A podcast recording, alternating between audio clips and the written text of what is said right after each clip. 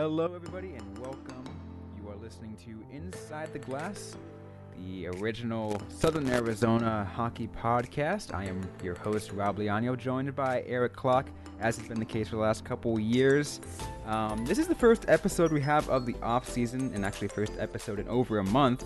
Uh, we wanted to try to do as many episodes as we could before, but you know, U of A graduation and post graduation job preparation came into play. So both Eric and I were quite unavailable for quite a bit, but glad to be back. Um, first of all, we do want to say since it's been over a month or whatever, how long it's been since our last episode, we just a lot of things happened in the Stanley Cup playoffs. We're not going to go in deep because you know that's all old news, but we do want to say congratulations to the St. Louis Blues on winning the Stanley Cup a well deserved uh, championship after 52 years of waiting. You know, I'm pretty sure it was an ecstatic feeling for everyone there in St. Louis. So, um, we're going to go ahead and talk about a lot of things that are happening this off season.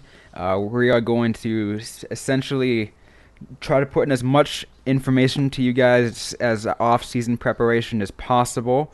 So we're gonna have to talk about a lot of different things, um, separating probably into four episodes ish within the next ten days, maybe a little bit more, depending on what we can fit in, what needs to be talked about.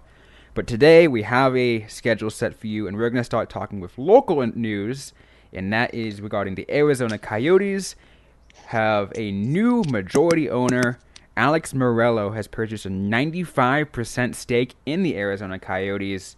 Uh, and it was approved by the NHL Board of Governors as of Wednesday, and unanimously. Yeah, unanimously, because you know they knew that's going to be needed. Um, uh, it's going to close next month, so next in, in July. But Eric, what do you think? Just overall, you're you're just what was your initial thoughts when the uh, it was announced? I was really happy to hear it, you know, because I think that the um, the old ownership group really did the best that they could with the limited funds that they had, but it was always clear that they didn't quite have as much money as they should to, you know, properly manage an NHL team to, you know, allow them spend as much money as they need to uh, to get the arena situation sorted out. Um, I just think that the the new flow of cash in the organization is nothing but good for the Coyotes. You know, it'll help the Roadrunners out, obviously, too. Um, maybe the Coyotes are going to have more money to bring veteran guys in, and prospects will be able to stay in Tucson longer and develop better. Perhaps all kinds of implications. What do you think, Rob? Before uh, we get into it a little more. You know, I I'm actually really glad again it happened. Um, I, the initial thought that I was uh, that came to my head is when I saw the news that he bought a 95% stake. I was like, oh, that's interesting. That's a lot. But oh no, but in general, though, I th- I think it's going to be a good thing for the Coyotes. There's going to be a lot of uh, uh, you can probably see a lot more spending come into play. And uh, one of the things that I want to see mostly is what this means for the future of their arena situation. Yeah, that's really what I want to see too. Um, there's still a lot of empty land. Ideally, I like I've said many times before, I think that it should either be in South Scottsdale, downtown Tempe, or downtown Phoenix. Um, but like Gary Bettman said, they cannot and they will not stay in Glendale, the Coyotes. Um, because, you know, if they stay out in Glendale, it's only a matter of time before the organization um, just can't sustain staying in the state anymore. So um, hopefully, uh, Alex, I mean, I think that they are going to need some public funding to build the arena. I think that an interesting partner that perhaps they could uh, try to work with are possibly the the Salt River Indian Reservation. I know that the Diamondbacks recently got approval from the uh, Maricopa County uh, board. Is it the council? The county council, right? Um, that they're allowed to move. They're going to be moving out of Chase Field soon, and they're exploring new options for an arena. And uh, a lot of people are saying that the Diamondbacks are going to move out to the Salt River Indian Reservation, which borders uh, South Scottsdale. So, I mean, maybe I know that a hockey team and a baseball team can't share an arena, but maybe the Coyotes and the Diamondbacks could collaborate on like an entertainment district. A you know? uh, a plot of land, sort of, so to yeah, sort of speak. You know what I mean? Yeah. Like, I mean, what's interesting, and I don't know what can be used here, but I'll I'll say this for example is um, I was kind of looking on maps to kind of see where a potential place would work, and yeah, there is this area near South Scottsdale at, on the Salt River Indian Reservation. This is where it's like a um, it's a big plot of empty land, and I think only a small por- portion of it is used for the um, they have a casino there. They have Top Golf. Yeah, um, yeah, but I like I'm I'm looking a little bit more southeast. Like it's essentially just slightly north of the uh, Salt River. Oh, it's a big plot of yeah, yeah. land that Phoenix Rising is using, um, and that would be a really good spot. there's a lot more Um, empty land. It's across from Oceanside Arena actually too, which is where the ASU plays, um, and you can think of you know if maybe Chase Field can put a spot there, or the new, or I mean not not Chase Field, but the Diamondbacks can move uh, from Chase Field to over there, and then uh, the Coyotes can probably get a plot of land there. They can share a parking spot space, and it's a and, again, as you said, like it's like an entertainment district. It's a, where a lot Right. of things can happen there. Uh, It'd be well, the cool. huge, the huge. That's actually an excellent location to build the arena. And you remember that arena deal that they uh, announced back in 2016? You remember when the Coyotes said they were going to build an arena with ASU? Yes. That's exactly where they said they were going to build it. So maybe if the Diamondbacks and them could get some sort of deal going with um, with somebody to build the land to build on that land there, uh, it would be really good. I don't know if that's the Indian reservation or if that's Tempe or Scottsdale. It it's is- one of the three. I think part of that plot is Scottsdale. The other part is the Indian Reservation. That's weird because Yes. it's on the other side of the 101, but it's in a really good location too because you're right at the intersection of the 101 and the 202, so it's going to be easy access for pretty much everyone from the East Valley. And you're just Right. you're you're you're you know a really close distance away from ASU's campus, which where a lot of people are. Um, Right, and you have all the bars and everything along um, like Mill Avenue and Tempe. Uh, there's a lot of uh, condos, a lot of uh, high density urban living out there, so that's good. And not to mention, and then you have the you have South Scottsdale too. All the bars and clubs there, also just a really short distance away. yeah, and not to mention this is the area where um, most of the hockey fans are. Like Right, right. You're pretty much right in the center of it. It's also close to the center of population for the whole Phoenix area um, because more of the population lives in the East Valley than the West Valley. So you're probably pretty close to the geographical center of uh, the Phoenix area. Because if I'm thinking about it, like from where I'm at in uh, Cave Creek, that, that's where I live right now. Um, it would take me about 30 minutes to get there with no traffic, like 40 with, not bad. Um, and then somebody coming from Gilbert, it would be about the same, or or from like Ahwatukee, Chandler, even closer. Anywhere in Tempe or South Scottsdale, it'd be super close. Mesa. So um, they re- they really would be able to draw on a much bigger fan base and a much bigger hockey fan base than they would in Glendale. No question about it. Absolutely. I, that's that's something that everyone wants. It's what I found funny is that um, some people were talking about okay, they have the new owner now they can start focus on relocation to Houston, and you and I were talking about before uh, before we started recording this podcast episode is now that the fact that Alex Meruelo purchased it, it seems likely that probably won't happen because not only The guy has no ties to Houston. yeah, he has no ties to Houston. He's based out of Southern California. Um, but the uh, the more interesting thing is he's already kind of said that he wants to try to make it work in the Phoenix area as best as he could, and so he, yeah, he's gonna really work us really hard on that. Yeah, I mean, and if you're based out of uh, Southern California, you know, like we were saying over the show, uh, just before the show started, um, it's a really short plane flight over to Phoenix from LA. So if you wanted to have a sports team close to where you live, uh, Phoenix isn't a bad place to have it. Um, so yeah, I mean, it doesn't make much sense that they would move to Houston now because Gary Bettman has supported keeping the team in the Phoenix area for such a long time. Um, and I have a really hard time imagining that um, with this new owner, they would let them relocate to Houston so soon. I mean, maybe if the arena situation, God forbid, um, doesn't get itself worked out and the Coyotes just are forced to stay in Glendale and just can't do that anymore, then maybe they would leave and go somewhere else. But I think only after all of their options in the Phoenix area are exhausted would they leave. That's my opinion. You know, and I don't, and I honestly don't think you'll get to that point.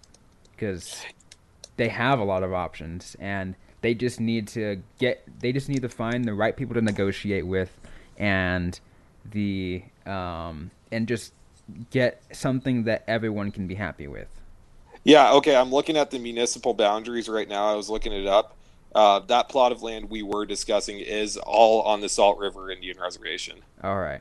So, yeah, for whatever that's worth. But I think that the Salt River Indian Reservation would be a good partner because they actually, too, um, recently they announced that they're building a gigantic resort on the Salt River Indian Reservation. So the Indians that manage that reservation are very receptive to uh, development and working with businesses because of how close they are to places like South Scottsdale and Tempe. So um, I would really like to see something like that work because, um, yeah, like we were saying, they need to get out of there. Now, what do you think, Rob, about um, what it means for the Tucson Roadrunners more specifically? Because we've been mostly talking about the Phoenix area right now. And uh, obviously, we're hopeful that they're going to allow the Coyotes to spend up to the cap the way that they need to. Because the Coyotes are a team that's should be contending right now. They're at that life cycle as a team. You know what I mean? Yeah. Um, but what do you think it means on a more specific level to for the Tucson Roadrunners? There's a lot of there's, there's some interesting things that you can really think about how how this works. I think with the new ownership, it can maybe now focus on um, building new facilities down in Tucson because we know right now there is only one facility that can be used, and that's the arena itself, the Tucson Convention Center.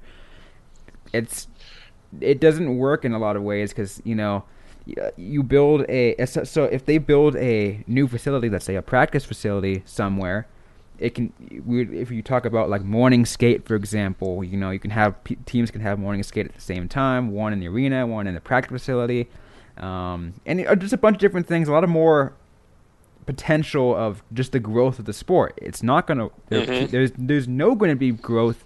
There will be no growth in this in the Tucson area if they don't have any other facilities outside the arena. And I've talked about that numerous times.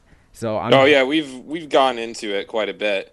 I mean, and I actually did a, uh, a project on this not that long ago. And to build a two sheet facility, it would cost at maximum $7 million. The price estimate to build a two sheet facility um, is between 5 and $7 million.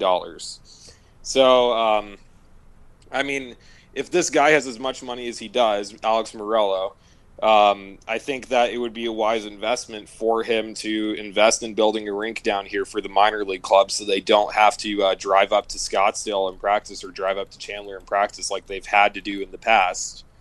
Um, and it, it's and like you said, it's nothing but good for the game down in Tucson. It's just going to help the game grow. It's going to help the Roadrunners uh, draw more fans, build more of a fan base. Um, so yeah, I think that that is should be the biggest thing that the Tucson Roadrunners specifically are looking for from this new owner is uh, building a, a, permanent practice facility that they can use so they can really live, work, and train in Tucson year round. You know, absolutely, or all season. Yeah, yeah, something that can be used all season. And if you think about it, it can be used as um, as like an escape for the heat for public, the people for the public you know, Absolutely. You know, down here in Tucson, uh, for example, last Wednesday, um, that's like you know now like nine days ago or whatever, it was 108. Brutal. Uh, yeah, that's that's brutal. So if if there was a public rink, people can go out and ice skate inside. They can escape the heat, go in nice, cool, like cool uh, area. Like that would draw a lot of people, and you know you have hockey related stuff up there on the walls. It shows the Roadrunners, shows the Coyotes. It gets more people interested in the sport, and, and you know, then going back to what my original statement was as growing the game. Right. Yeah, absolutely. I mean, um, like I, I always said, because people would always be surprised to hear that I played hockey, uh, you know, growing up in Phoenix, that I played it for as many years as I did. And I always said the best thing about it was not having to practice when it was 115 outside in July. You know, you go to a nice climate controlled rink where it never gets much warmer than like 55 degrees. That's usually what they set the thermostats at. So, yeah, that's absolutely a good point. It's a great escape from the heat. It's a very nice sport to play, especially in Arizona summers. Um, free skating's awesome too. So, yeah, no, I mean, uh, the rink would make money probably. I'd be surprised if it didn't. Yeah, I mean, Um, the interesting thing is because remember there used to be like, um, yeah, there used to be facilities down in Tucson. This was you know a decade ago, whatever. But I, from what I hear, is the only reason why they closed is because they were poorly managed. If these Right. facilities are managed by the teams or like plus, by the Coyotes directly. What they should do, they should have it be Ice Den Tucson because there's an Ice Den Chandler and there's an Ice Den Scottsdale, which Yeah. are both directly owned and operated by the Coyotes organization. And absolutely, of the Phoenix, yeah, of Phoenix area rinks, I would say that the Ice Den Scottsdale, Ice Den Chandler are uh, by far the two nicest rinks up here. So, like an Ice Den Tucson would be really good for the community because usually what it has, right, is they'll have like a pro shop, like a really nice restaurant and bar that like people always go to, like while they're watching games oh yeah, and and things like that. Yeah, it would be a really nice facility. So, like an Ice Den Tucson would be just an absolute dream to have down there. You know.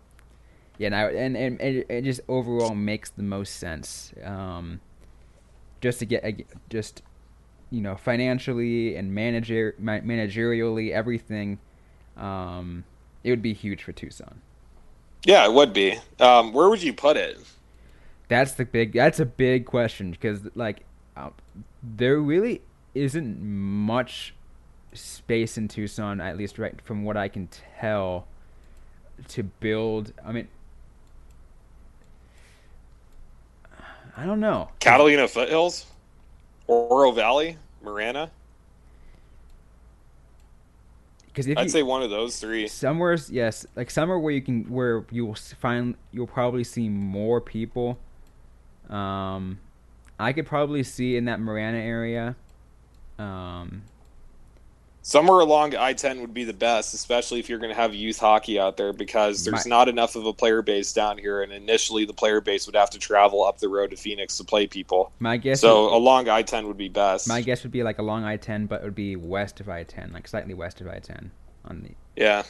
Um, I mean, I don't know. I think it's nothing but good for the organization all around. Let's just look really quick at the um, the Coyotes up space and see how much they have to spend. Right now, I think I said, I think I saw they have. Yes, they have. Uh, pro- their projected cap right now is six point seven million dollars. Yeah, it's not that much. Not at all, and they have, but they do have uh, a, a roster studies of twenty one already. So like they have a roster, like they have a full roster.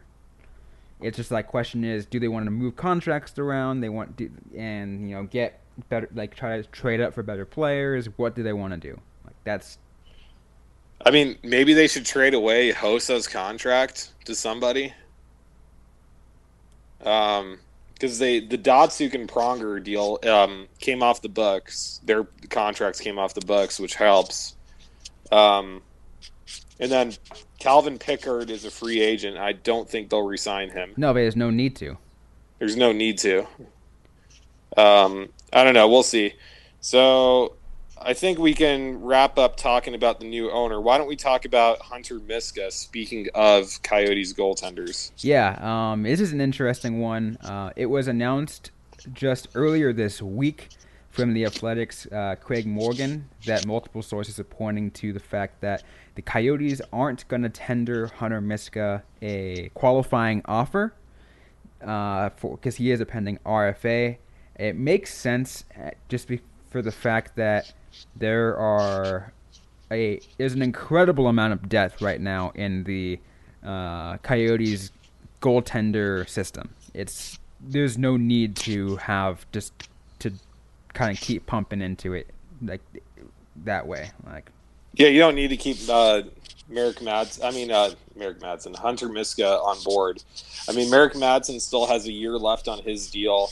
Um, and he looked good in Tucson at the time when he was up playing in Tucson. It, there just wasn't enough space for him, so he had to play a lot of the year in the AHL. Um, but he did have back-to-back shutouts and one uh, homestand that I was at this year. So I mean, he's a good goalie, and I think that you have to go, you have to give him a chance, especially considering that his um, contract is not going to expire for another year. Him, Adin Hill, and Hunter Miska are all um, 23 years old right now uh, Madsen, Hill, and Miska. yeah, So there's really no age considerations. I just think that given that Madsen still has a year under his uh, of his contract left. Hill has been the go-to guy in Tucson from the get-go. Miska is just unfortunately the guy that's the odd man out. Yeah. Not to mention too is I believe they have another goaltender in the system. I'm trying to think. Eric Källgren. Um, that's not the one I was talking about. Um, the a their last year's fourth round draft pick. Um, I uh, was trying to see if I can pronounce his name. Uh, what country is he from? Ivan Pro, uh. Prosvetov. Okay, Russian. Uh, yeah, um, he was drafted 114th overall. He's supposed to be not a good goaltender, and he's going to be in the system because again, he's that young. Uh, what right. We, what we see from him, we don't know because he, he's not he he hasn't signed an, an ELC yet, but well, goalie contracts are so weird too, Rob. As you know, I mean, I mean, mm-hmm. goalie development is so weird. As you know, it definitely they definitely take the longest to develop out of every position. I mean, look at how long it took. Um, what's his name, Jordan Binnington, to make it to the NHL and uh, get a starting job with the St. Louis Blues. I mean, the guy was um, on loan this year to Providence because the St. Louis Blues didn't have enough um, space for him in uh, San Antonio, their AHL affiliate. So I mean, goalie development is just such a crapshoot. It's just so weird. You know what I mean? Yeah. So I mean, who knows? Maybe that guy will pan out. That's my only point. Yeah, it's just like it's all about you know seeing how uh, seeing how it works. But again, there's just another reason why that they're not tendering an offer to Hunter Miska, just because it's it's just it's just too much. Right it just now. makes sense. Yeah. Um, but you know, it's it, uh, he was a pretty good um, uh, tandem for an AHL goaltender. Like he. I mean, I always thought that Hill was better between the two of them, but yeah, he was he was good. He um, he definitely did everything that he needed to do while he was in Tucson.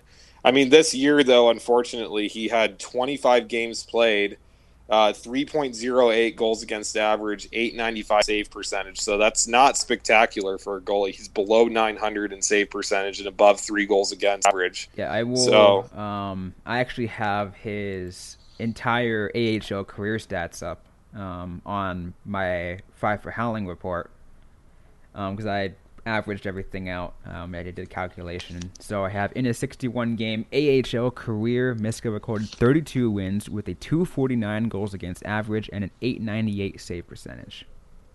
Yeah, it's not spectacular. It's not. I mean, it's serviceable, but it's not spectacular. Yeah. Anything below 900 isn't spectacular. I mean, let's also keep in mind, you know, he was a he was an undrafted free agent. He signed. To... He was, he was, and he'll find a job somewhere else, whether it's in the East Coast League or in another team's minor league organization. Um, that uh, some organization that still needs a goalie. I mean, who knows where he'll go? Um, yeah, he'll be he'll get picked up somewhere. It, it he'll get picked t- up somewhere. Um, and that's just the, that's just the way it works here. And for goaltenders, it's it's it's, it's a tough field out there. Oh, it's the toughest position to make it to the NHL, and it's it's the hardest position to play in the sport. Um, no question about it. And uh, yeah, I mean, I don't know. It is what it is. I mean, I'm not surprised at all, and it sounds like you aren't either.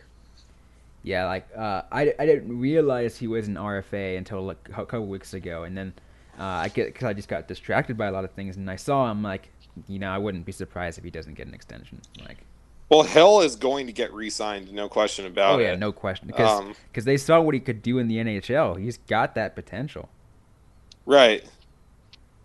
Yeah, Hill's NHL stats aren't even bad this year. He played 13 games, 276 goals against, uh, 901 save percentage. I'm looking on Cap Friendly right now. Yeah. For whatever reason on Cap Friendly, they don't show you wins, losses, and uh, overtime losses, but let me look it up. How many wins did he have this year in Arizona? And honestly, he was playing pretty good with the Coyotes this year. Um, I just think that they thought it was better for his development to be the starting guy in Tucson than to uh, sit there and back up uh, Darcy Kuemper it's, when they had Calvin Pickard in the organization too. I just absolutely love the fact that they keep that. Uh, you know, a lot of experts are talking about you know seasoning players and everything like that. You know, uh, like ourselves included, because it's interesting when I hear um, a lot of fans from other teams. It's like, hey, why don't we put this player on our NHL team? Like, you don't want to do that. That would be stupid. No, Um, it's sometimes it's a lot better in in many cases, in most cases, it's a lot better for guys to um, to get to play a bigger role in the AHL than it is for them to uh, get rushed to the NHL and play a role um, that they're not meant to play yet. You know what I mean? Yeah, because I tell people, yes, this guy is gonna be great. He's gonna be a fantastic player when he's NHL ready. But he's not. Gonna, he's never gonna be re- completely ready when, for example, we're talking about a forward here. For example, if you slot him on the fourth line and keep him there, um, rather than if you put him on like the first line on in the American Hockey League, like Yeah, I mean, 20 minutes in the AHL is a lot better than eight or nine in the NHL. Exactly. Just is. Um, and so this year, I have the wins and losses for Hill in the NHL. Uh, seven wins, five losses, one shutout in 13 games. So not bad at all. I mean, but he uh, he got the playing time in Tucson instead. I mean, I don't think he's going to push um, either Kuemper or um, Ronta Raanta. during the year. I mean, but it remains to be seen how healthy each of those guys are going to be. it's all about like an injury situation too. Like it's Right, that's what I mean. you know, like it, yeah, it's so if like Kuemper or Raanta somehow go down, then you know you got to bring then Hill's the next man up. Yeah. yeah. and it helps. And what do you think? What do you think he gets signed to though? Um, I'd say around a mil, a million. He'll get a raise for sure. Yeah, he will get like like, um, yeah, I could I could see about a million dollar contract. Um, probably another. What do you think? Two, two years, two three years. Yeah, maybe like two year, two year, two and a half million dollars. That sounds about fair. That sounds that seems like it would make sense. Yeah, so that's a 1.25 million cap hit a year. Make sure the AHL salary is higher than it used to be. You know. Yeah, Um, yeah, we'll see how it goes for him though. yes. Um. So, do you think is that really all we have to talk about with Miska? You think, or I think so. all right? So let's move on to the NHL awards this year. We'll talk. We'll rifle through those briefly. Yeah, we'll just say who won, uh, and like if there's anything big that came out. Um, Right. Um, well, Oliver Ekman-Larsson on the Coyotes thing was the only person nominated, and he was nominated for the King Clancy, which is just basically being a good guy in the community and really um, being very engaged in like charity and things like that. You know. Yeah. Um, so and I know um, my Sharks had two people nominated. Neither of them won. That would be. see. Uh, Let's see. so here's the complete results. So the uh, the MVPs we'll probably mention first. So uh, the um, It's important to note too that if you guys don't know that votes are cast before the playoffs start, so the playoffs have no bearing whatsoever on these awards. Yeah, the yeah, there, Yeah. There's, there is no difference here. Okay, so the Hart Trophy winner, so the, MV, the league's MVP goes to uh, Nikita Kucherov. No surprise. No surprise. there. The Willie O'Ree Community Hero Award. Rico Phillips. It's not even a player. What I don't even know what that award is. yeah, I don't. Um, Norris Trophy. Mark Giordano beat out um, Victor Hedman and Brent Burns. Um, I was a bit surprised at that, to tell you the truth. I thought that Burns would win. Yeah, apparently it was a really close one, um, but it was just, uh, yeah, he, like he just edged him out. Um, Giordano had a fantastic year, though. oh yeah, he was phenomenal. Um, then Vasilevskiy won the Vezina over Robin Lehner and Ben Bishop. yeah, I'm not surprised by that one either. Wayne The Selke was won by Ryan O'Reilly over Uh, Mark Stone and Patrice Bergeron. Yeah, that was another big one. I mean, Ryan O'Reilly was a like like if like, and I, even though we are saying playoffs don't even matter, if you saw the way he played in the playoffs, he was phenomenal. Yeah, I mean, after playing the way he did in the playoffs, I mean, you you would think he would get a nomination for the Hart, but um, Oh, the yeah. nominees and the votes are all cast before the playoffs start. Um, Um, Calder Trophy, uh, Elias Pettersson. over Dahlin and Binnington. which Uh, I think is deserved. I um, think it's very- Binnington. Ben, yeah, because Binnington played half a season. Yes, he kind of turned a team from from worst to first. But Elias Pettersson, you know, he played an entire season and he was cons- just consistently great. I thought Rasmus Dahlin had a really good rookie campaign in Buffalo too. Um, I don't know how much Sabres hockey you watched over the course of the year, but I thought Dahlin was excellent in Buffalo. So very well deserved nomination. In a lot of cases too. Yeah. Um, guys that are nominated are almost as good as the winner. You know what I mean? Like it's just an honor to be nominated. Oh yeah, absolutely. Just to rattle off that old cliche. And then the Art Ross was won by default by Nikita Kucherov. That's the scoring champion. Ted Lindsay Award, which is the most outstanding player as voted by other players The in the league. Association goes to By the Players Association, right? Nikita Kucherov. The uh, Robin Lehner got the Bill Masterton Trophy. Yeah, which is dedi- dedication to the sport of hockey and perseverance. Basically, it's guys that overcome adversity And, Le- and, and uh, continue playing at a high level. yeah, Robin Lehner um, recognized for his uh, adversity, co- uh, overcoming mental health problems. Alcoholism, too. alcoholism stuff like that. He he just barely eked out uh, Joe Thornton, who was coming off you know multiple seasons of knee surgeries and stuff like that. But Yep, and then Lady Byng Trophy, which is basically the most gentlemanly player in the league. High, it's like the sportsmanship award. yeah, Uh, Alexander Barkov won that. Um, general manager of the year, Don Sweeney. yep. Uh, Jack Adams Award, Barry Trotz. Um, first team All Star this year. First All Star team was John Carlson, Victor Hedman, Patrick Kane, Alex Ovechkin, and Nikita Kucherov. Huh. Wayne Simmonds won the Mark Messier Leadership Award. I'm surprised at that. Yeah, that was interesting. He wasn't even there at the award ceremony. No. Um, I, I would have thought Justin Williams or Mark Giordano would have won that. I would have. I, I, I probably would have uh, banked on Justin Williams getting it, but Yeah, I agree. Um, Don Sweeney, uh, general manager of the Boston Bruins, won um, GM of the year, like you said earlier, and then all rookie team this year was Anthony Cirelli, uh, Rasmus Dahlin, Jordan Binnington, Brady Tkachuk, Miro Heiskanen, and Elias Pettersson. No surprise there. So there you go. There's your NHL awards. I mean, most of these guys you could have guessed who was going to win the award. The one, the big one that stuck out to me was the Messier Award for sure.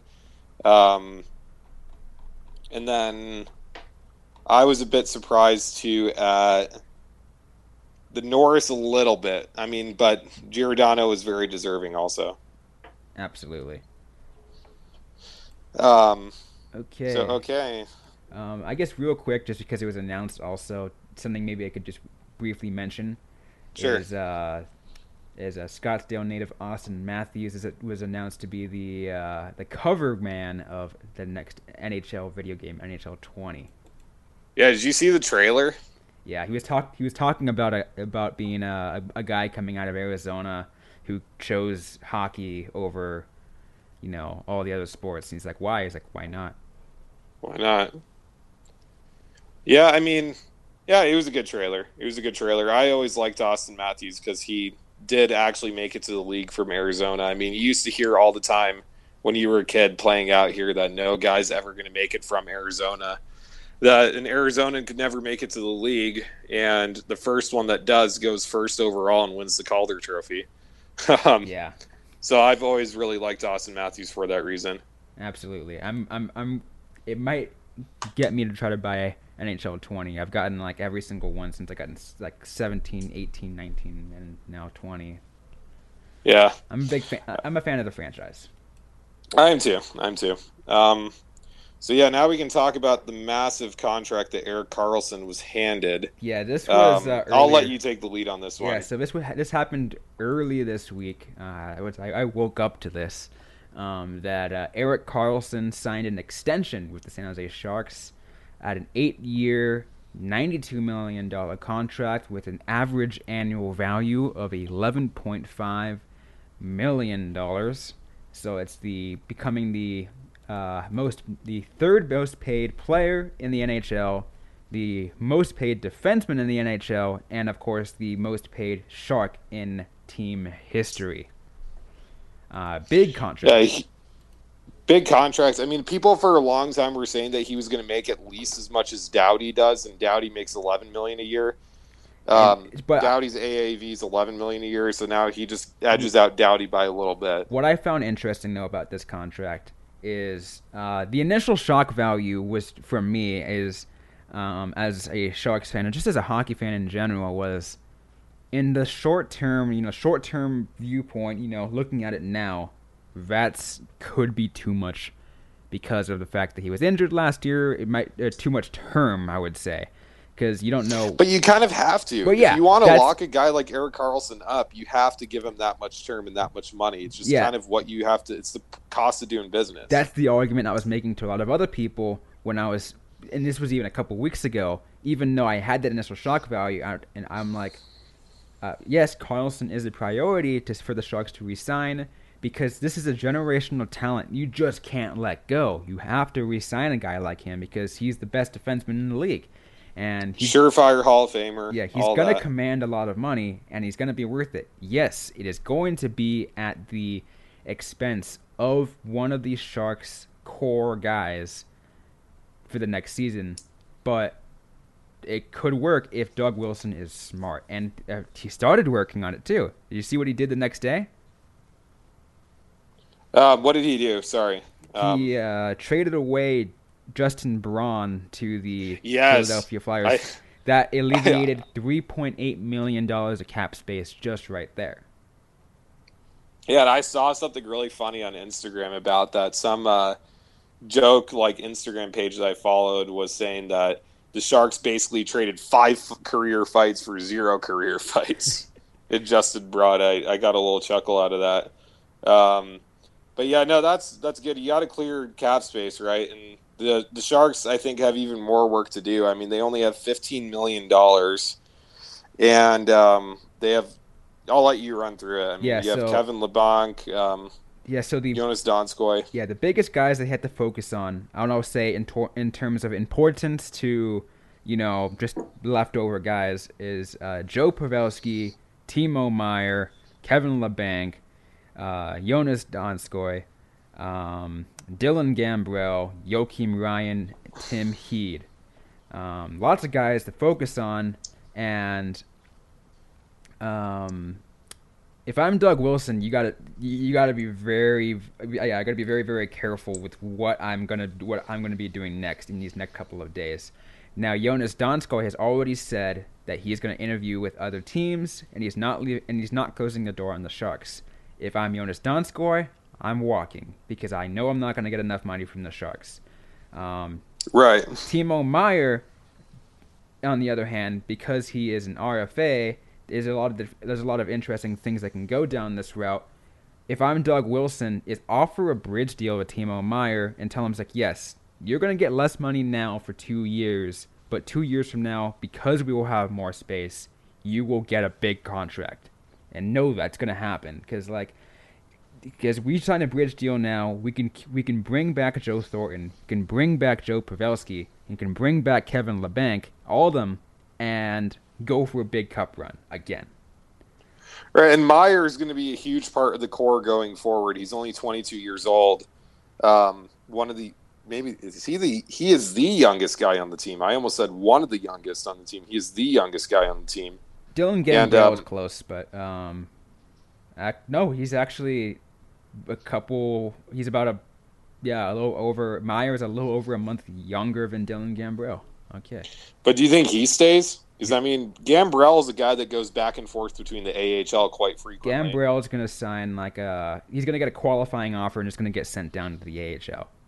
Um, probably. Yeah, exactly. So, like, he's the youngest guy that's a roster regular and a big part of like the Sharks core. Yeah, I wouldn't be surprised if there's going to be more trades happening in the next week or so, so the Sharks can make more cap room. Yeah, who would they get rid of though? Um, Melker Karlsson, Melker, maybe. Car- Melker Karlsson has been a talked about a moving uh, moving part. Um, because that's two million dollars of cap space. There's only one year left on his deal. Uh, he has no no movement clause, and um, a two million dollars is a very palatable price for another GM to uh, take on. You know what I mean? absolutely.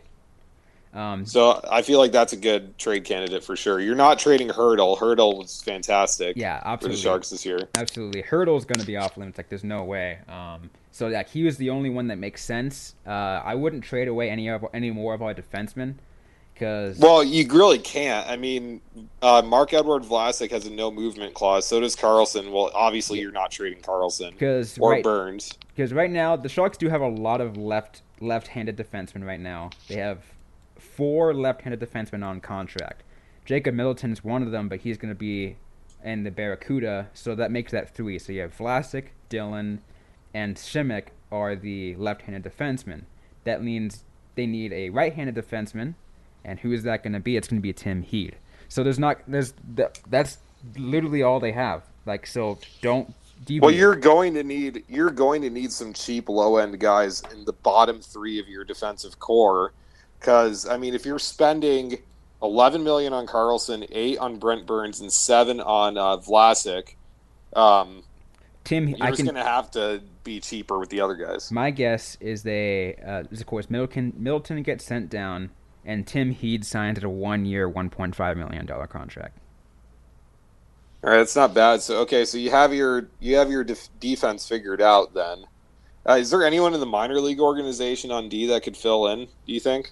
In the current minor league organization, Jacob Middleton right now is there, but again, he is a left-handed defenseman, and that's already like that's that's no problem right now. So if we're looking at a right-handed defenseman, Kyle Wood. Kyle Wood, uh, he's not. No, a I'm joking. Yeah. He, he doesn't have the skating to make it in Um, the NHL. Okay, here is one guy who's a potential, but he has not played any any bit. He only played a very very small amount in the AHL because like as going into the Calder Cup playoffs, and because he played most of his last year in the um, in the juniors, and that's Ryan Merkley. Uh, I don't think they will he will go up. He is too young right now. He is too unseasoned. That's just not Oh, he's 18. No, Yeah. they're gonna give him. They'll give him a chance to uh, to season in get a little AHL. bit more ripe. Yeah. Or he can't even go in the AHL yet. Though he'll go back to um, the juniors, season some more, and then Let's see. And he's also slide contract eligible. So if he doesn't play more than nine games in the NHL, his ELC gets extended out for another year. And I can't imagine the Sharks not doing that. yeah, one know? yeah one potential moving target people can uh, some people can see as a p- possibility here is moving Aaron Dell out as the backup goaltender and just bringing up their uh, the AHL goaltender Josef Korenar. Well, that's actually that actually brings up a good question. What do you guys do about goal? Because I mean, people have been talking about Martin Jones and him not being a good starting guy going forward. Martin Jones anywhere is a starting goaltender. He's just inconsistent, and that's been talked about. You just saw the way he played in the in the playoffs, and he started. Yeah, he'd off. have one brilliant game and one real stinker. It's kind of he would kind of alternate. yeah, Like I think that I think yeah, I don't know. He wasn't good in the Vegas series, but he was good in the Colorado series. yeah. I mean, he was good in the latter part of the Vegas series, games like five, six, and seven. Like, Sure. but Oh yeah, no, especially six. especially six. Um, Especially six. Anyways, another thing I should mention, and I think this is like maybe the last bit we'll talk about when it comes to like w- what Karlsson's contract now means for the Sharks, is the uh, performance bonus that hit the Sharks just after like after the awards were announced. Um, the Sharks now carry over a uh, a bonus penalty, bonus overage penalty of six hundred and sixty thousand dollars. It's not a lot, you know, it's under a million dollars, but it can it makes a difference of maybe about one contract um, when it comes to cap space. That's how it goes sometimes. Um, that's just something I just thought it should be mentioned, um, but that's what you know. That's what that's what's there. Yeah. But it's going to be interesting. Um, I'm I'm excited to see what the what the next year brings for the Sharks with Erik Karlsson now on for. they They're going to have an interesting offseason. I mean, they're going to be an interesting team to watch over uh, the next couple of days, over the next week or so, um, or ten days. Ten days, yeah, because that's we're waiting for July first. Um, so let's talk about the rule changes now. Rattle through those. There were a bunch of rule changes after a very controversial postseason. Um, so cough, here, cough checks. I'll yep, I'll lead in with um, a few of the less controversial ones. So now, if a team about to go on the power play ices the puck, that team will still begin the man advantage with an offensive zone faceoff, um, which is interesting. I mean, I think that's fine. If anything, that type of rule is just there to uh, try to make the game higher scoring and more offensive. Mm-hmm. That's all that that's really there, it, just to boost offense slightly. You know, not have to make the the power play team uh, waste time with a zone entry. I think that's the only goal of that rule. Wouldn't you agree? Oh yeah, it's it's it's a very harmless penalty. There's not there's like it's just like you know what? Let's just let's, give him an offensive zone face off. See if we get a few more pucks in the back of the net after that. Yeah. So then another rule that seems to be there to uh, boost offense is also one now. So if a team knocks off the net accidentally or on purpose, it does not matter, leading to a play stoppage. They will not be allowed to change lines. So it'll be similar to how icing is now, where the icing team cannot change a line. You know, um, I like and, I like that just the fact, just because of the fact that you know, like some people, because I I've seen in in the case in several games. You where, see it all the time. Yeah, where, where where it's especially deliberately done just to stop the play. So like, and right, yeah, I, the goalie can't get a whistle, so they knock the net off. Yeah, I, have been upset by that several times, but that's you know another right. And then after the net gets knocked off and the uh, and the defending team cannot change their line, the opposing team will be able to pick which offensive zone circle they want to use with the ensuing face-off. So, like, if you're me and Rob were talking about this before the show, um, if it's a right or a left-handed centerman, you can choose which side favors him more. If he wants to get the puck on the net right off of the face-off or something, um, or if he's stronger on certain side taking draws, or if you have a guy like Alex Ovechkin um, and you're like playing on the power play and you want to get it to him on the um, right point you would pick a face off the right face off circle. So I mean the left point you would pick the right face off circle. Right. Yeah. So he's right in the center of the ice. So um, another one that's supposed that's there to try to boost offense slightly. So here's the uh, another rule change. If a goalie knocks off the net on a breakaway, it'll it will result in an automatic goal for the attacking team. That's interesting. That's uh I want to say that's that's that's a rule that uh, that's been applied after something that happened with Boston last year during the regular season. Um, if I'm not mistaken, I can't remember what game that was, but I remember hearing something like that happen where it's just like, you know, put it off and then. Yeah, I'm okay with that rule. Also, I mean, um, if you can't if you can't keep the net, you know, in position and you're an NHL goalie, you shouldn't be in the goal. You shouldn't be yeah. a goalie in the NHL. Um, so that's fine. So if a shot on goal, here's another one. If a shot on goal from outside the red line results in a frozen puck, there will be no line change allowed. Um, oh, interesting. So if you just shoot the puck right on the net. Oh, so if so if an attack if an attacking team just tries to like uh uh like a defending team or if a, if a defending team tries to just throw the puck all the way to the other side. They just shoot it right on goal, right? Like imagine a, a, team in the defensive zone shooting the puck right on goal, and if it's frozen by the other team's goaltender after that shot came at that goaltender from the defensive zone, they won't be allowed to change lines. So, so it'll function like an icing. Huh. Okay. That's yeah. And then okay, so we're about to get into the real juicy stuff right here. We just have one more less consequential but interesting rule change. So here's uh, the last one before we get into all the penalties that resulted from, I mean, the rule changes that resulted from uh, controversy around the postseason. So, okay, so a player who loses his helmet will have to go to the bench or put the helmet back on properly before participating in play. The only exception is an immediate play on the puck. If a helmetless player makes a play on the puck, it will result in a minor penalty. I don't like that rule. It, I mean, I can see what they're trying to do when increasing player safety, but at the same time, That's like, all it's for. That's all it's. That's all it's for. Um, you. That's ass- assessing a penalty. I don't think is the right way to go with this. You know what? It, it sounds way too subjective to me. That's what I really don't like about it. Um, because I mean,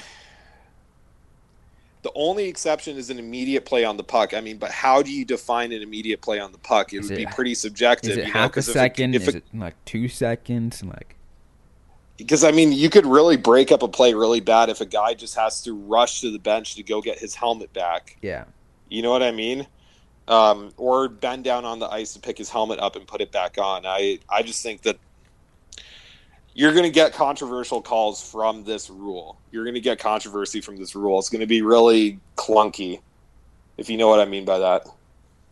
right. I think, and and it will create controversial calls. So I'm not a fan of it. yeah, we'll see if how that gets enforced. It's be, it'll be really weird. Yeah, that's going to be a weird one. Okay, so here's the juicy ones. Co- the coaches challenge will be expanded to include reviews for black and white missed calls that should have resulted in a stoppage, hand passes, pucks and netting, high sticks before a goal in the offensive zone. So that's like the Boston and St. Louis rule. You remember that goal in uh, in Game Five where uh, St. Louis scored the game-winning goal um, right after they clearly tripped a guy. Yeah, not only like that's what that's for. not only that, but also going to San Jose, St. Louis, the team, uh, they keep the Timo Meier rule with the hand pass, or go, Yeah. uh, or going to the Vegas series of San Jose, the uh, the high stick. Like, Huh. Yeah, yeah, no, you're right. Yeah, all those. The high stick with Vegas, is that the one you're talking about? yeah, Okay. Yeah, yeah, that's what that's all for too. So, all of Um, them are now being able to be challenged by the coach. but here's the interesting thing. The coaches challenges now carry more heavy penalties. So any unsuccessful coach's challenge, any and every unsuccessful coach's challenge, doesn't matter what it is, will result in a minor penalty for delay of game. A second unsuccessful challenge will result in a double minor. So you can't just have guys challenging stuff left and right. It has to be pretty blatant, is what they're trying to say here, which I'm okay with. If you're going to expand the coach's challenge, I think that you have to make the penalties for unsuccessful challenges greater. Otherwise, And- we're just going to slow down the game way too much reviewing everything. and I'll take it. You know that makes sense. Because, I mean, I think when they introduced the coaches challenge and you only lost your timeout for losing out on the coaches challenge, it wasn't enough of a penalty because I never thought that timeouts were that useful in hockey. Yeah, there was some, mean- sit- and there were some situations where uh, penalties were assessed, like you know, if someone who called an, I think uh, offside mainly. Like I think if you, Right, but yeah. when they first introduced the coaches challenge, there was no penalty for failed uh, offside challenge, Yeah, and then so- they had to introduce that because people were doing it all the time. yeah, Um, it makes sense. so, and then here's the uh, the Sharks. I mean, the the Golden Knights shouldn't have allowed four goals on a major penalty rule. Um, referees are required to review all major penalties to confirm the penalty classification. Majors can be changed to minor penalties, but they cannot be rescinded altogether. okay, Um, which, eh, I Like- don't know. But I think um, he, I think the interesting thing is that like this is this is a situation where the uh, it's all situation room. Like it's Yeah, I mean, I don't know. I almost feel like there should just be a couple of guys in Toronto that review all major penalties, like on a video screen, to see what happened, and um, just take that responsibility altogether out of the referees that are out of the hands of the referees that are actually at the games. You know what I mean?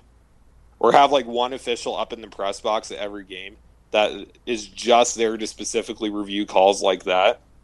But I mean, major penalties aren't that common and they're going to become even less common after this because it's just going to slow the game down. You know, yeah. I mean, major and match penalties again. They're not common. they're not that common at all. I mean, you'll see one every four or five games, I'd say, Yeah, I, if that. and um, like, yeah, it's interesting to see how how that all works out. I think yes, this this rule you kind of got to saw it coming after um, you know Vegas complained so much of the fact that uh, it shouldn't have been a major penalty and everything like I mean, that. And like, It was a tough break. I mean, you can go back to what me and Rob were saying in the immediate aftermath of it. But I mean, you should learn how to keep the puck out of the net. I don't know. And I still disagree with the NHL officially apologizing to them. yeah, that shouldn't have been done. That's, That shouldn't have happened. Um, okay, and then here's the final one. The uh, referees can rescind a double minor for high sticking if it's determined the high stick came from a teammate.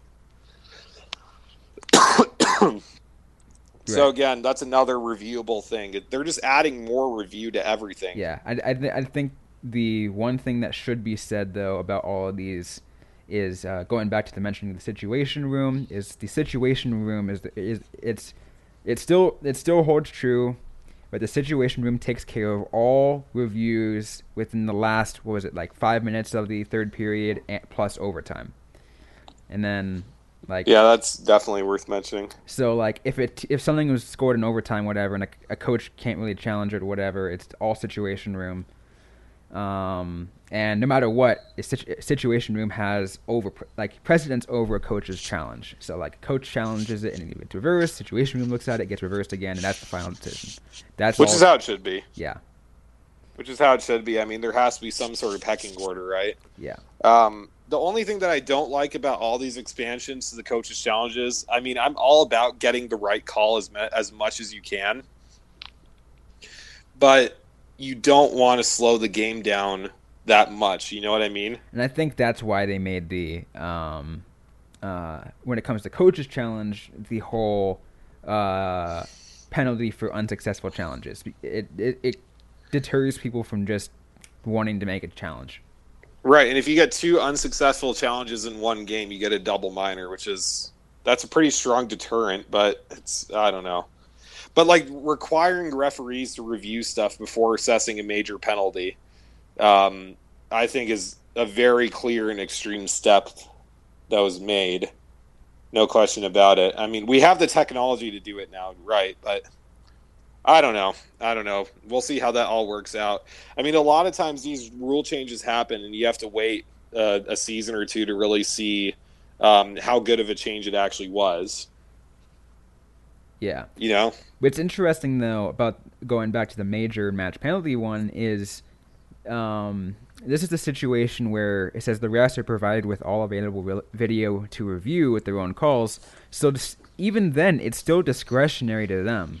Like they can make the call and says like, yeah, it's still a major, even though Right. And at the same time, it seems like the goal of a lot of these rules, like you're saying, is to give the referees more ability to review stuff and to take some of the subjectivity and some of the uh, error out of the game, right? yeah, But in the same breath, the board of governors introduces a new the helmet rule, which I really don't like. I mean, let's read it again really quick. A player who loses his helmet will have to go to the bench or immediately put the helmet back on properly before participating in play. The only exception is an immediate play on the puck. That's the kicker right there. Because I mean, let's say you lose your helmet um, getting checked along the boards, right? And your team's in the offensive zone, right?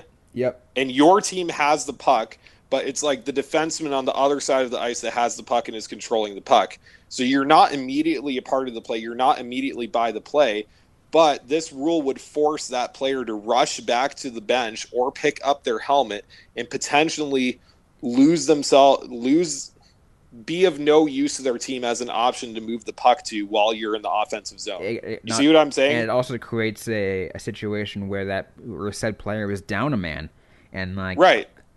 it- so you're you're essentially forcing a team to go down a man in a situation like that because he needs to go get a new helmet or put his helmet on. I mean, I, that's what I don't like about it. now so, or or you could get all kinds of gray area, like I'm saying, on how a referee could define immediate play on the puck, you Yeah. would get all sorts of subjectivity. honestly with that i i think it should it should be at the point where it says like okay yes that's the that should be the case you know it's good that this rules in place for the safety of the players but the way to enforce it uh, i think they got to really redefine, you know, with the immediate plays, or even just say, all right, you have like let's say let's give like fifteen to thirty seconds to to take care of it or whatever. Like I don't know. I, Um, I give- give- I'm not a fan of it because I think that it could result in a bunch of really awkward situations. yeah, I mean, give them time. Obviously, like And if the helmetless player makes a, pu- a play on the puck, it will result in a minor penalty. I mean, there's a way to technically there is a way to uh, kind of there is there there is a loophole in that is the term play Is on- there? the the term play on the puck. Like right, for- and for- that's all subjectivity.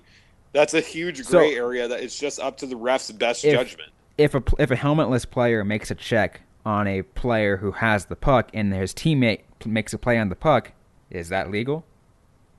I don't know. We'll see. Like- but the chin strap does not need to be done up in the case of this rule. I didn't so they just that earlier. they just need to get it on. They seem to get it on, which I think is uh, I don't know. I'm not I'm not a fan of this That makes it easier, but still, there's a lot of weird things going on with that. It's all just the the NHL board of governors wanting to make sure that guys don't get hurt because guys are worth a lot of money. You know, if you lose a guy for an extended period of time because he didn't have his helmet on, it's bad for the team. I get it. Um, but I just think that this is going to make play in the few in the situations when guys get their helmets knocked off. I think this is just going to make the play a lot more awkward, and you're going to get a lot more controversial calls from a penalty that for a rule that has so much interpretation built into it. Yeah. That's my opinion of it.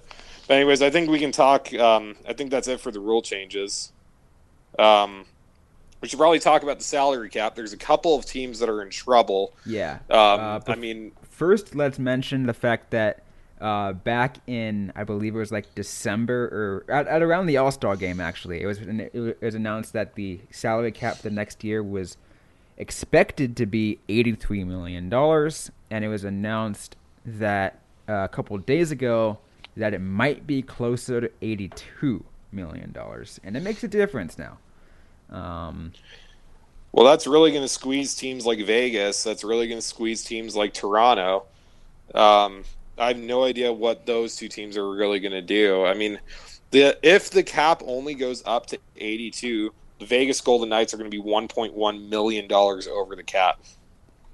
Yeah, they have 12 forwards, six defensemen, and one goaltender signed um, at a 83.1 million uh, dollar cap hit, which is again over the limit. They got to move. They got to move contracts around because they're kind of screwed here. Yep, they are. They are. Uh, Um, because they because right now one of their unsigned forwards is William Karlsson, and he is due for a decent amount of money. Um, so Brandon Pirri, I thought was good when he was in the NHL. I mean, he split time between uh, Chicago and uh, Vegas. yep, Um, the Chicago Wolves, that is, not the Blackhawks. Um, let's see what he did last year.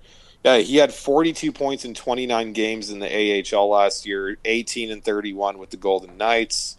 Um, he was a good contributor for the Golden Knights. I mean, I don't know what else to tell you.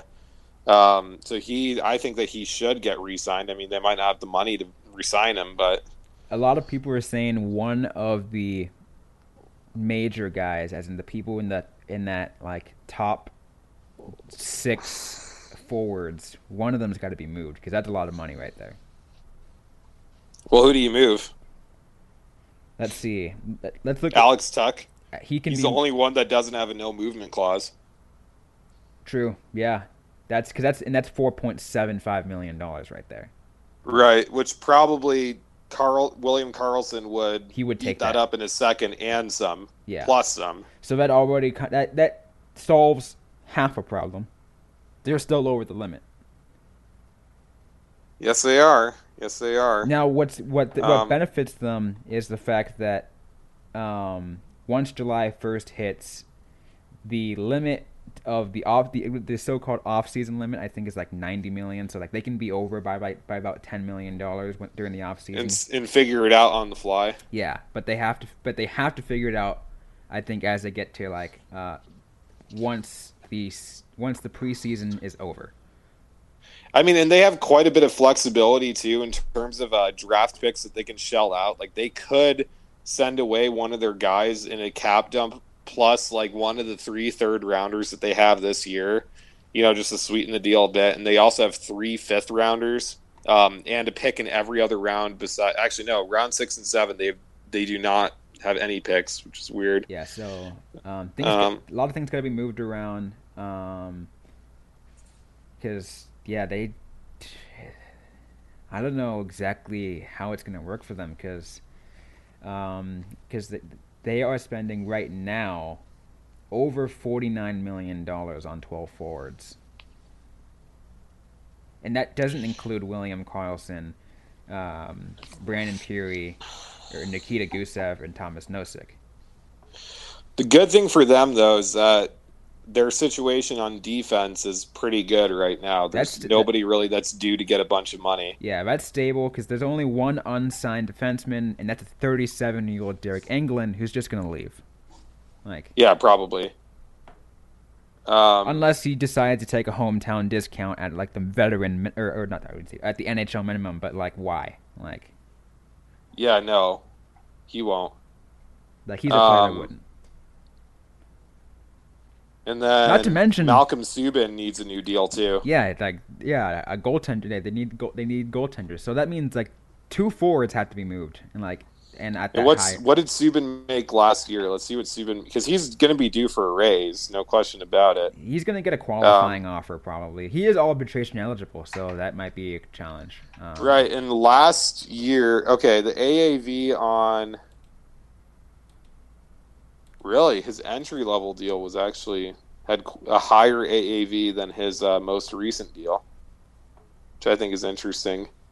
Um, yeah, the AAV on his previous contract was six point, um, not six point, uh, six hundred fifty thousand. So I mean, he's been good for the Golden Knights as a backup goalie over the last couple of years. He played twenty one games last season, twenty two the year before.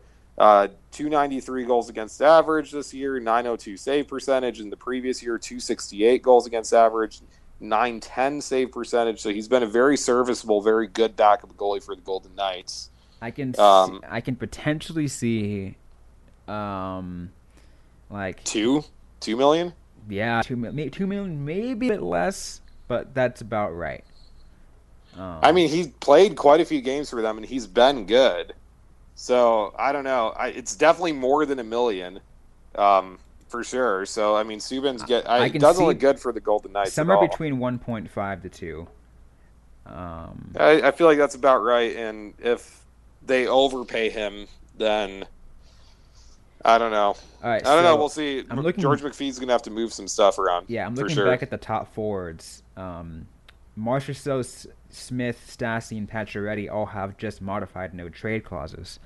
So they can submit like a list of like 10 teams they won't go to or 10 teams they will yeah and then they'll make a deal. that is. But let's look at the cap hit and see whether or not that player is worth keeping. Marchessault is a five million dollar hit. Smith has a they're keeping million, him. Yeah he's staying. Reilly Smith they're keeping. He's got a five million dollar hit. Stastny is 6.5 million. Pacioretty, they're keeping him. Pacioretty is 7 million and Stone and is nine point five, and they're keeping with Stone. a full no movement yeah, clause. so Stone, but they just signed him. Yeah, they just signed him, so there's no way. So Pacioretty, I can see potentially on the move because seven million dollars at thirty, like, like. Well, I think that the Mark Stone contract's actually interesting. I just thought of it. I mean, Mark Stone just signed this contract extension soon after getting traded to Vegas from Ottawa, right? And I mean, Mark Stone is a good player, but he's by no means like um, generational talent or like elite level. And he's getting nine and a half million a year. So I mean, wouldn't you think that Matt Duchene's uh, price tag would be right around the same? Just food for thought for uh, over these next couple of episodes. yeah, sure. it's gonna give it's it's it's definitely. I think Matt Duchene is gonna use that as a baseline for when it comes into negotiations with teams. Yeah, I mean, no question about that. Um, so Mark Stone would have had 73 points this year in how many games would that be? He wasn't a point per game player even, and he's making 9.5 a year, and that was his contract year. So that's an interesting baseline to use. I mean, Vegas has a lot of work to do. I mean, we alluded to this in uh, several episodes during the regular season that Vegas's situation um, is going to be really tight in the offseason, and it clearly is. And especially if the cap is a million less than what we thought it was going to be, it's going to be even tougher. Even if the cap was going up to like 85, let's say, they would still have a tough time. Yeah, because like uh, spending up the, up to the cap like that with how much money you have, it's like it really, really limits them with what. Like, and they're gonna have to dump somebody. Yeah, they have to. Someone big, like someone, someone big, has to be dumped somehow. Do you dump? You're not dumping Nate Schmidt. You're not dumping Shea Theodore. You're Colin dump- Miller. Brayden McNabb. I don't know. You can look back in the forwards again. Um, let's look at. Because I mean, Nate Schmidt and Shea Theodore both aren't going anywhere. Um, let's see. The other couple, um, those that are making at least a couple million on the forwards, you got Erik Haula, uh, Ryan Reaves, and Cody Eakin. I mean, yeah, you could trade away Ryan Reaves for a team that's looking to get a little tougher, a little harder to play against. Yeah, or you can say the same thing about Eakin too, kind of, but. Yeah, true. But Ryan Reaves is probably one of the toughest players in modern yeah, NHL. Uh, he is. Uh, he is still like a classic goon. Yeah, he's right up there. Um. So, let's look at Toronto. Uh, that's, that's th- going to be that's the big one. Yeah, but before one thing I will say, and I think this is something that could potentially happen, is because um, I'm looking because they do have a guy on the injured reserve, David Clarkson. I don't think he's counting towards the cap right now because well, I think he's, he's on the LTIR. Is he on the LTIR right now? I think so. But like, all right, so it does count towards the cap, but that mean, but the team can go over the cap if they are on the LTIR. If that said plays on there, so that's how it. Huh. Ah. So it still looks like they're over, but they're allowed to be just because they have a, a player whose cap hit is on the LTIR. So God, who did Toronto trade away their first round pick to? Oh, for Jake Muzzin, that's what it was. Yeah, that's what that one was. Yeah. Um. No, yeah, okay, but I mean, Vegas has some work to do. We'll see how that goes. I mean, like Rob said, we're going to be doing quite a few episodes heading up to the draft, so I'm sure you'll hear something coming out of Vegas because work, plenty of work needs to be done. Yeah, the draft is tonight. So we'll see what the happens with because uh, there's going to be a lot of movement when it comes to draft picks. Vegas might make a lot of moves tonight when it comes to trading players for picks and trying to move cap. So that could happen tonight. Yeah, for sure. And then Toronto, um, we obviously can't not talk about them for a second. They're you know in a very interesting situation as well. So um, right now they have seven point seven million dollars of projected cap space. There. Okay, so let's say the cap goes up to eighty two million dollars, um, which is what they're projecting it to be now. Um, Toronto's going to have just about eight million dollars. Yeah, just under eight million dollars, uh, like the website says.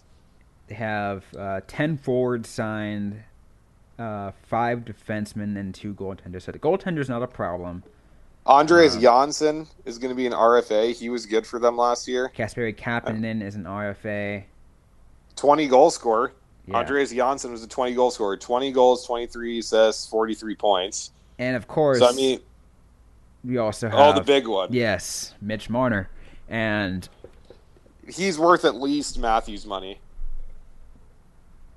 Yeah. I mean, Leafs fans that think that he's only a $9 million guy a year are delusional.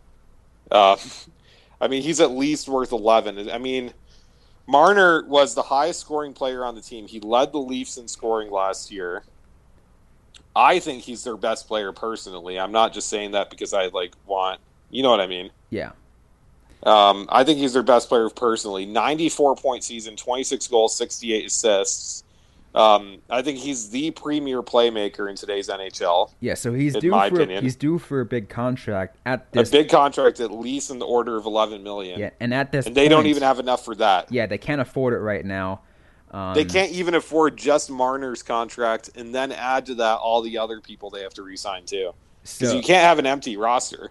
Yeah, uh, one of the interesting things to solve that is you know they're talking about moving some guys. Of course, the most well-known guy that they're trying that is rumored to be moving is uh, alternate captain Patrick Marleau, uh, 39 Mhm. years old, has one year left in his contract worth 6.25 million dollars. He has a 35 plus contract and a full no movement clause, which uh, can So be he can shoot down any trade offer. Yes, and here's the interesting thing: is um, this this is not a matter of if; it's a matter of when he gets traded, because uh, his uh, it, like it's already pretty much well known. It's like it's like pu- public knowledge that his family is moving back to San Jose, um, and the uh, Patrick Marleau also put up his house in the Toronto area up for sale. So it's public knowledge he's leaving. Um, Where does he go though? Where are they So- going to trade him to? he wants to move to an area. What? So the the initial tr- the initial information was he wants to move back closer to his family. Of course, as I said, they're moving to San Jose. Um, West Coast. The so West Coast with the biggest three names on the market for the interest were the Los Angeles Kings, the Colorado Avalanche, and the Arizona Coyotes. And I don't want him to go to the Coyotes. the Coyotes. Tell you that right the now. Coyotes can't do it. I thought, you know, I thought at first it'd be kind of nice or whatever, because you know it just kind of of a more personal aspect for me. But it doesn't. It just doesn't work with the way the Coyotes are working right now. Well, Uh, the Coyote, the Coyotes don't need to be adding veteran guys to uh, take up a bunch of cap space. They're not at that cycle a- right now as a well, team. They're a team. The Coyotes are a good young team that is looking to exit a rebuild and start contending and start making the postseason. And I don't think Patrick Margo, Marleau will help them. So here's the interesting thing that that uh, that makes this uh, makes it an interesting kind of bit of news. The the talks about the talks with the Maple Leafs and the Kings have fizzled out because apparently the Kings were asking too much from the Maple Leafs. Um, so probably asking for uh, not only retained salary but also a you know a premium asset, probably like you know the negotiating rights to uh, one of their players or whatever. Andreas Um, Johnsson, maybe. Andres Johnsson, maybe Kasper Kapanen too. Um, but Yeah. and, and apparently now, then a couple days later, it says it's rumored that the Coyotes were asking for a premium asset in order to take on Patrick Marleau's contract. Um, So that means either Johnsson or Kapanen. yeah, either If, Johnsson or if you're Kapanen. talking premier uh, asset. Yeah. Um, and then the uh, the Avalanche kind of fizzled out in a way where they're not even in the news anymore. It's kind of just like, yeah, that's probably not going to happen because it's still kind of like in a weird on a weird side of um, of the U.S. when it comes to his proximity to home. And then a couple What days. about Anaheim? I don't think Anaheim will like. I don't. I haven't heard of any interest in Anaheim at least right now. Okay. Um, Sorry, continue. So then, a couple days later, aka just like on Wednesday, Patrick Marleau uh, it was rumored to have told the Maple Leafs he will not go anywhere except San Jose. And really? like, yeah. So Uh, Sa- and- how's and- that going to work? here's the interesting thing. San Jose said we are aware that he wants to make a return to San Jose. However, that is on the back burner because we have to focus on signing our key guys first before we can even consider taking on a contract like that or even doing whatever we can to do that. Of course, you know they'd they'd love to welcome him back. He is he's Mr. San Jose Shark, but the six point two five million dollar it's hard to swallow. Um, Well, not to mention, I mean, we spent probably I don't know 15 minutes just talking about all the guys the Sharks have to re-sign, all the money they have to move around. So, um, everyone was saying if Marleau wants to return to the Sharks, here is the set of things that has to happen. And I am on boat of someone of someone saying I can see this happening.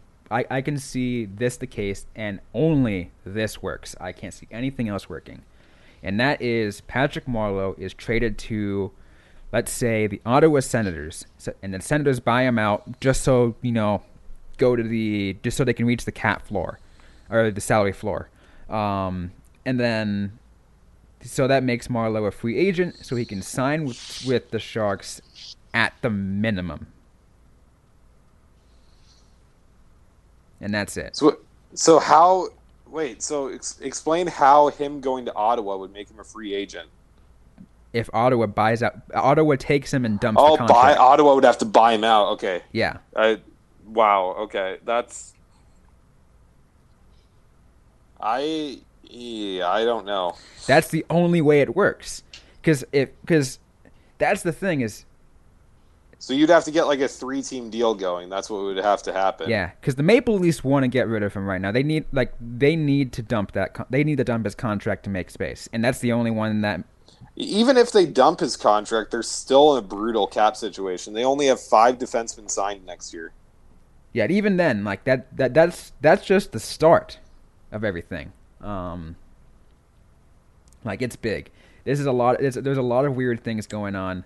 Um, and what's funny is there's a lot of people really torn. Like there's there's a group of Sharks fans who don't even want what I proposed to happen because they says no because he's too old.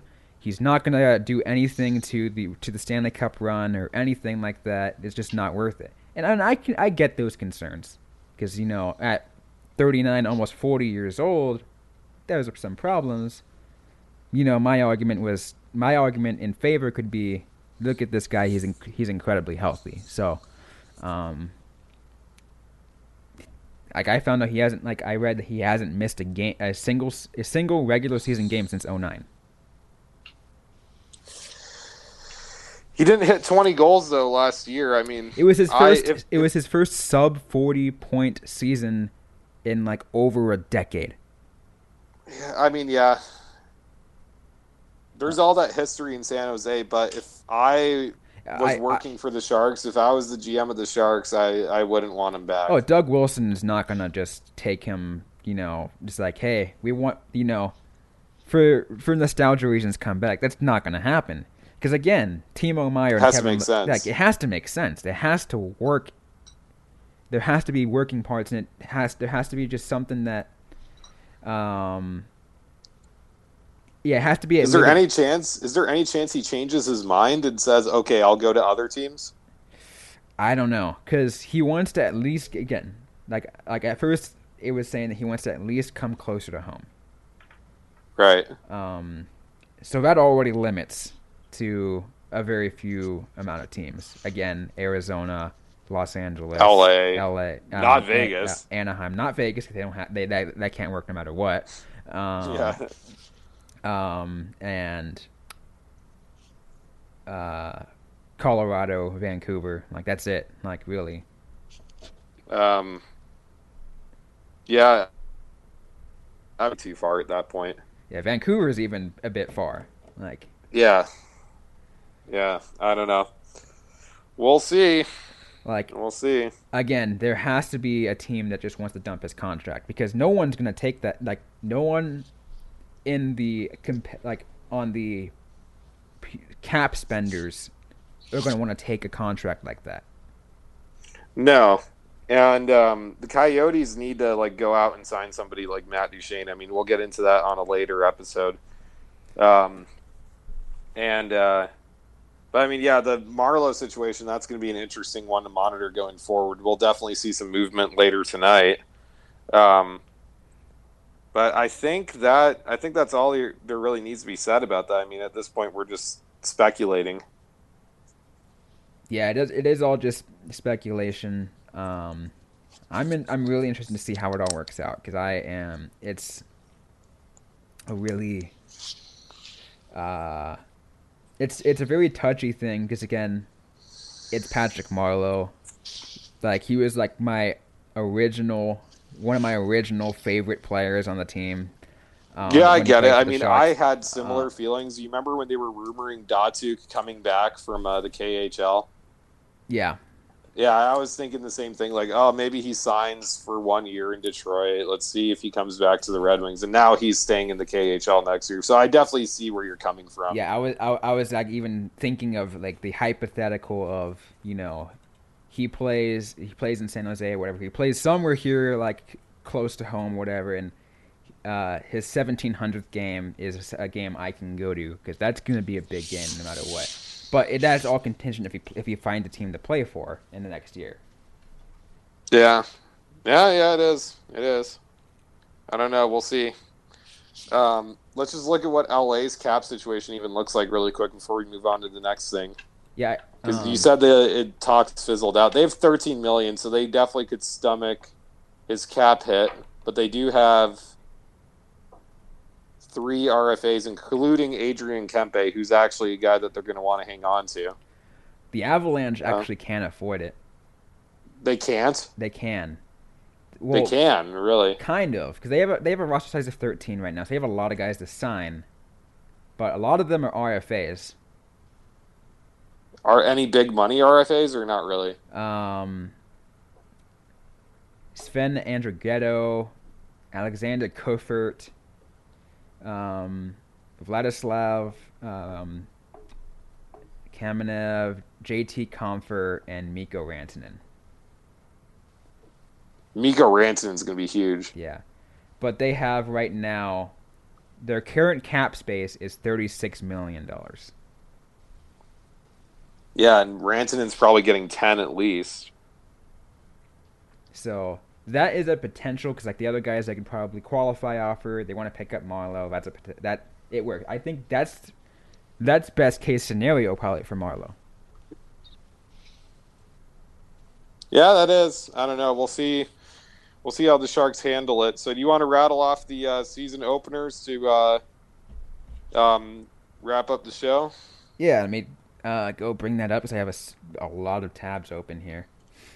Yeah, so, so do I. So yeah, a lot of a, a lot of the uh, the NHL has announced all of the uh, home openers for every team um, in the league, and uh, it's all interesting. A lot of interesting. I, don't think we should, we can say every single one, um, but I think what we could probably do is let's probably just mention the Pacific Division ones because you know it's this is the Sure. ones we are. So the Anaheim Ducks will open the their home season on October 3rd against the Arizona Coyotes. So there we go, makes it easy for us.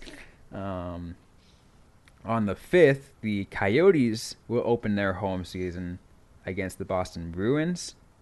hmm The on the 5th, the Calgary Flames will be opening up against the Vancouver Canucks. Okay, so two Pacific Division teams going at it there. Yep.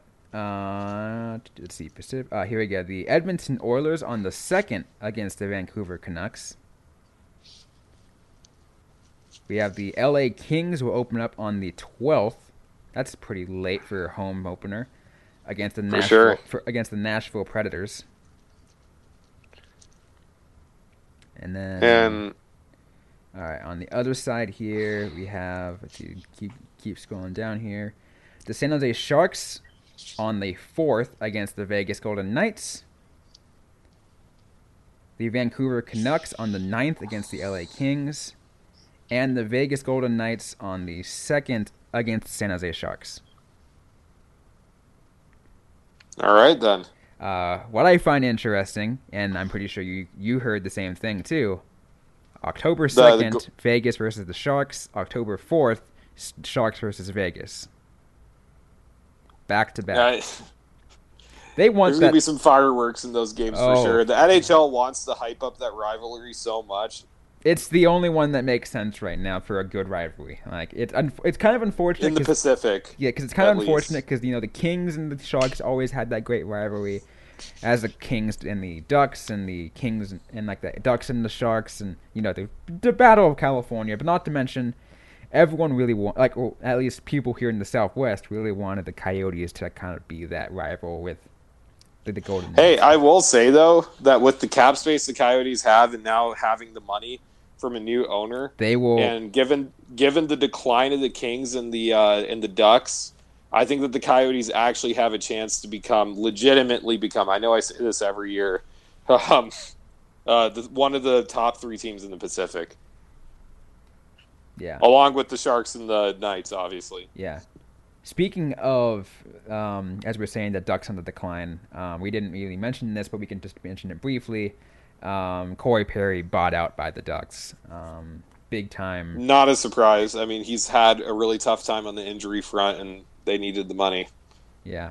Um, and it's it's it's it's uh, next year's cap hit's gonna be big for them, but hey, what? I mean, they're going into full rebuild, full rebuild mode right now. Anyways, I mean, they're not looking to um, to spend up to the cap every single season this Yeah. year. You know, Yeah. and over the next couple. Actually, speaking of which, we can actually make the Ducks as part of a closing topic. Something I didn't put on the rundown here. Just I guess as a way to kind of um, talk about it, because I guess that's something I wanted to talk about and I didn't put on, is their new coach.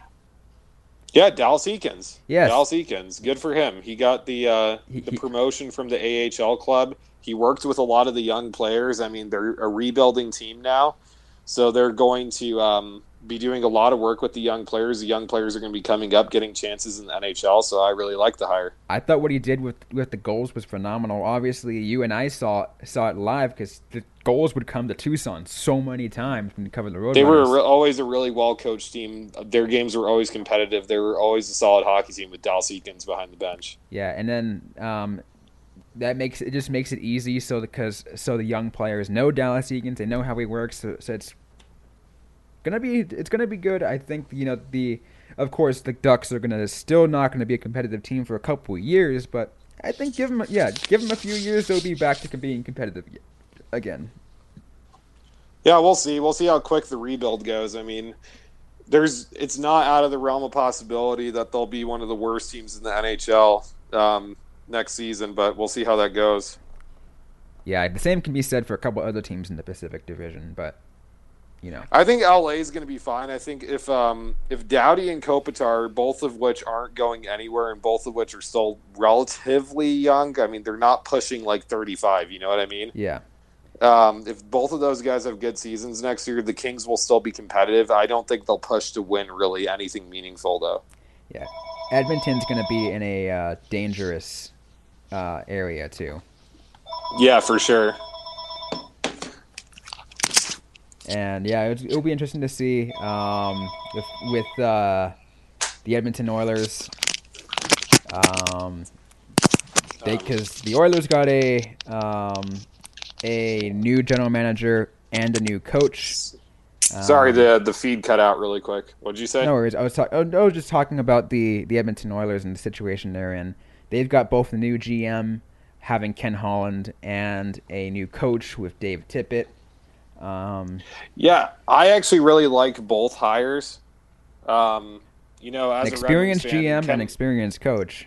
Like, which is what a team that has had nothing but instability over the past decade um, needs right now. You know, I don't think that the Oilers needed to hire like a hot new young GM that everyone's talking about that's up and coming. They needed an experienced guy like Ken Holland uh, that's been around, has the contacts, knows how to, you know, provide an organization that kind of stability. Um, I think that's what the Oilers need right now. They need someone that's going to not do anything drastic, you know, add the right pieces when he can. That's what I think Ken Holland's very good for that team. he does have his work cut out for him, though. That's that's. Oh, he sure. does. He does. I mean, it'll be interesting to see what they do at the draft. Yeah, it will be interesting to see that. Um, I don't know. I think that'll be it. I mean, Rob and I will be probably tweeting during the draft, so you guys can uh, follow that along as it goes. Um, and uh, I think that I think that's it for today. We'll talk to you guys next time about RFAs. That's what we have on deck. Yeah, our next our next episode will be sometime early next week. So we're probably talk we're probably aiming for somewhere between anywhere from Sunday to Wednesday. It's all about our availabilities. We will talk about uh, the upcoming restri- restricted free agents, co- contract negotiations, potential offer sheeters, you know, stuff like that. Um, a lot to talk about, and then of course later in the week we'll talk about unrestricted free agents, followed by our annual free agency live, and that will be our last episode of the month. But yeah, I'm looking forward to having these next few episodes over the next you know ten or so days, and it's gonna be it's gonna be a blast. Yeah, yeah, it sure will. Um, all right, so we'll see you guys next time. All right, thanks everyone for listening.